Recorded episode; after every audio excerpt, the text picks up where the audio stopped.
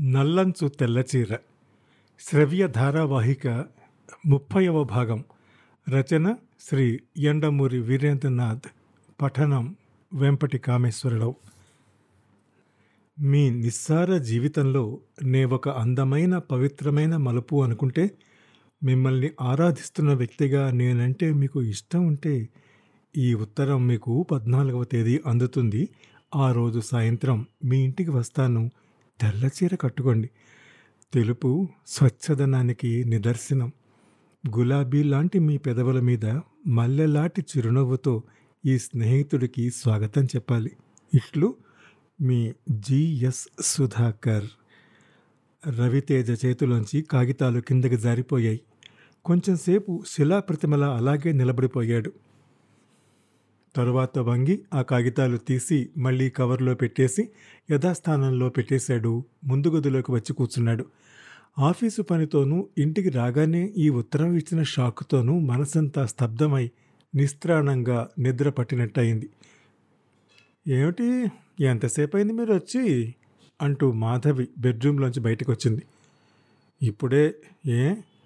మీరు తొందరగా రావటం మంచిదైంది మీకు విషయం చెప్పాలి. ఏమిటి? ఇదిగో ఈ ఉత్తరం చదవండి.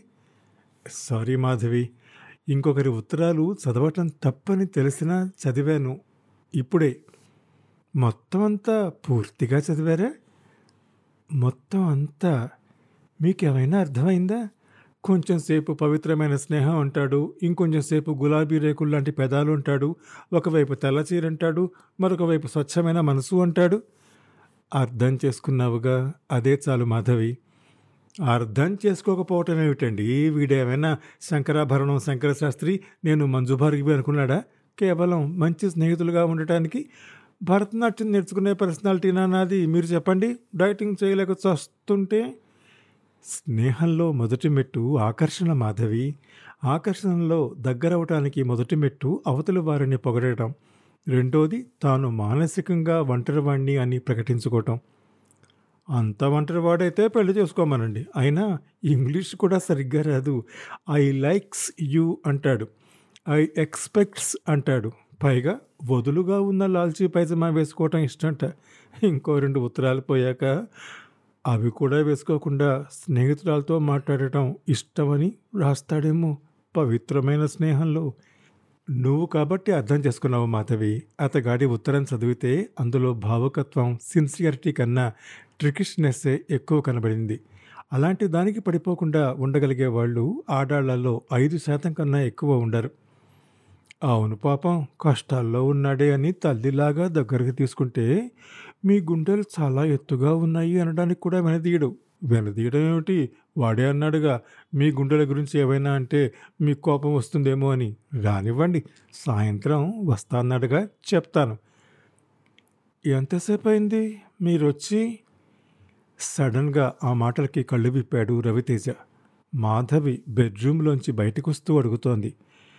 క్షణం పాటు రవితేజకు ఏం జరిగింది అర్థం కాలేదు.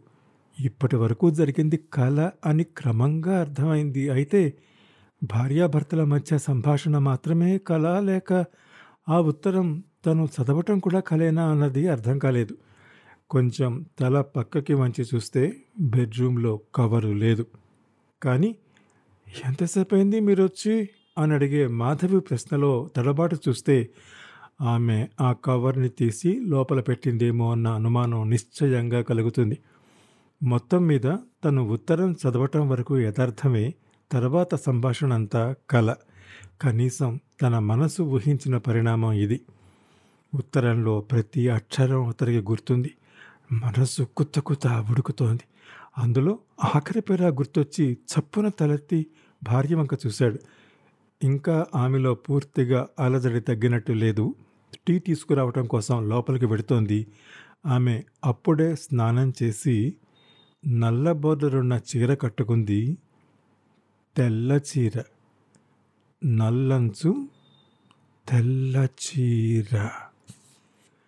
రవితేజ టెక్స్టైల్స్ వారు తమ బోర్డు మీటింగులో కంప్యూటరైజ్డ్ అద్దాలు ప్రవేశపెట్టడానికి తీసుకున్న నిర్ణయం సరిగ్గా ఐదు నిమిషాల్లో చెంచురామయ్యకు తెలిసిపోయింది. ఇదేదో మనకి తెలియని కొత్తదిగా ఉందే అన్నాడు డైరెక్టర్లలో ఒకరు. తను చదివిన వివరాలు చెప్పాడు. చెంచురామయ్య అంత శ్రద్ధగా విని తల అడ్డంగా ఊపుతూ ఇది ఫెయిల్ అవుతుంది అన్నారు. ఎందుకు? ఆడాళ్ళని అద్దం ముందు నిలబెట్టి వరుసగా మీటలు నొక్కేస్తూ నువ్వు ఈ చీరలో ఇలా ఉంటావు అని తొందర తొందరగా చెప్పేస్తూ పోతే వాళ్ళకి నచ్చదు. పది మందితో కలిసి రావాలి. రెండు వందల చీరలు బయటకు తీయించాలా? మన సేల్స్ మ్యాన్ చేతులు పడిపోవాలా? అప్పుడు కానీ వాళ్ళకి సంతృప్తి ఉండదు. చేత్తో అంచులు ముట్టుకుని నలిపేస్తే కానీ నాణ్యత పరిశీలించినట్టు ఉండదు వాళ్ళకి. అట్లాంటివి వంద చీరలు పట్టుకొని చూస్తే తప్ప ఒక్క చీర కొన్నట్టు ఉండదు. అక్కడున్న డైరెక్టర్కి అతని వాదన తప్పనిపించింది. కస్టమర్లు కూడా మారారు. ఇంతకు ముందున్నంత టైము ఈ కాలంలో ఆడాళ్ళకి ఉండటం లేదు. ముఖ్యంగా వంద నూట యాభై రూపాయల చీర కోసం గంటల కొద్దీ షాపుల్లో వెతికే ఓపిక ఇప్పుడు ఎవరికీ ఉండటం లేదు. కానీ ఈ ఆలోచనని తమ మేనేజింగ్ డైరెక్టర్కి చెప్పే ధైర్యం అతడికి లేదు. కాలమే నిర్ణయిస్తుంది కదా అని ఊరుకున్నాడు. ఒకే రంగంలో ఉన్నప్పుడు తనకన్నా అవతలవాడు తెలివైన ప్లాన్ వేశాడని ఒప్పుకోవడానికి చాలా బ్యాలెన్స్ ఆఫ్ మైండ్ ఉండాలి. తమ మేనేజింగ్ డైరెక్టర్కి అది లేదని ఆ డైరెక్టర్కి తెలుసు. మసక చీకట్లు కమ్ముతున్న వేళ మనసులో కూడా ఆ చీకటి ముసురుతున్న వేళ నగరంలోకెల్లా ఖరీదైన బారులో ఒక మూల టేబుల్ దగ్గర ఒంటరిగా కూర్చుని ఉన్నాడు రవితేజ. అప్పటికి అతడు నాలుగో పెగ్గులో ఉన్నాడు. బార్ నిర్మానుష్యంగా ఉంది. ఇంకా ఆరున్నర కూడా కాకపోవడం చేత బార్ నిర్మానుష్యంగా ఉంది. మనిషి విజయానికి మనసులో ఆనందానికి సంబంధం లేదు. విజయంలో ఒక్కో మట్టు ఎక్కుతూ ఆ ఆనందాన్ని అనుభవించాలంటే అన్ని పరిస్థితులు అందుకు సహకరించాలి. ఒక రకంగా చెప్పాలంటే విజయం ఎక్కువయ్యే కొద్దీ దానివల్ల వచ్చే టెన్షన్తో విషాదం కూడా ఎక్కువవుతుందేమో. అయితే వ్యాపారపరంగా ఎన్ని చిక్కులు వచ్చినా ప్రమాదాలు వాటిల్లినా దాన్ని ఎదుర్కోవడానికి అతడు సంసిద్ధుడయ్యే ఉన్నాడు. కానీ మానసికంగా అతి సున్నితమైన ఈ బాధ నర నరాల్లోనూ వ్యాపిస్తోంది. అతడి ఈగోకి దెబ్బ అది. పురుషుడికి అంతకన్నా బాధ మరొకటి ఉండదు. స్త్రీ పురుషుడిలో ఏమీ చూడదు. అతడి మేధస్సు అతడి పర్సనాలిటీ జీవితంలో అతడు సాధించిన విజయాలు ఇవేవీ ఆమెను ఆకట్టుకోలేవు. కేవలం తనని అతడు గుర్తించాడా లేడా అన్నదే ఆమెకి కావాల్సింది. ఎప్పుడైతే తనని అతడు గుర్తించడం మానేశాడో తన మునికికి ప్రాధాన్యత ఇవ్వటం మానేశాడో అప్పటి నుంచి ఆమెకు కూడా అతడి మీద ఇంట్రెస్ట్ పోతుంది. అతడు భర్త కానీ మరెవరైనా కానీ అతడి నుంచి ఆమె మానసికంగా దూరమై వేరే వ్యాపకంలో పడిపోతుంది. ఈ వ్యాపకం క్లబ్ కావచ్చు గుడి కావచ్చు లేదా సుధాకర్ లాంటి వాళ్ళ స్నేహం కావచ్చు. స్త్రీకి కావాల్సింది గుర్తింపు ఒక్కటే. రవితేజ ఈ కోణాల్లోంచి ఆలోచించడం లేదు. అతను మగవాడు. ఈ పరిస్థితుల్లో లాజిక్ ఆలోచించగలగటం అందరికీ సాధ్యమవ్వదు.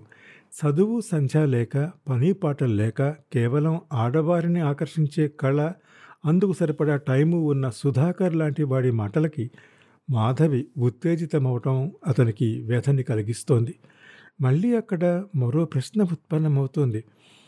సుధాకర్ లాంటి ఎందుకు పనికిరాని వాడు కాకుండా ఒక ఉన్నత వ్యక్తి తన భార్యకి ఈ ఉత్తరం రాసి ఉంటే అతడు సహించగలిగి ఉండేవాడా? అది సాధ్యం కాదు.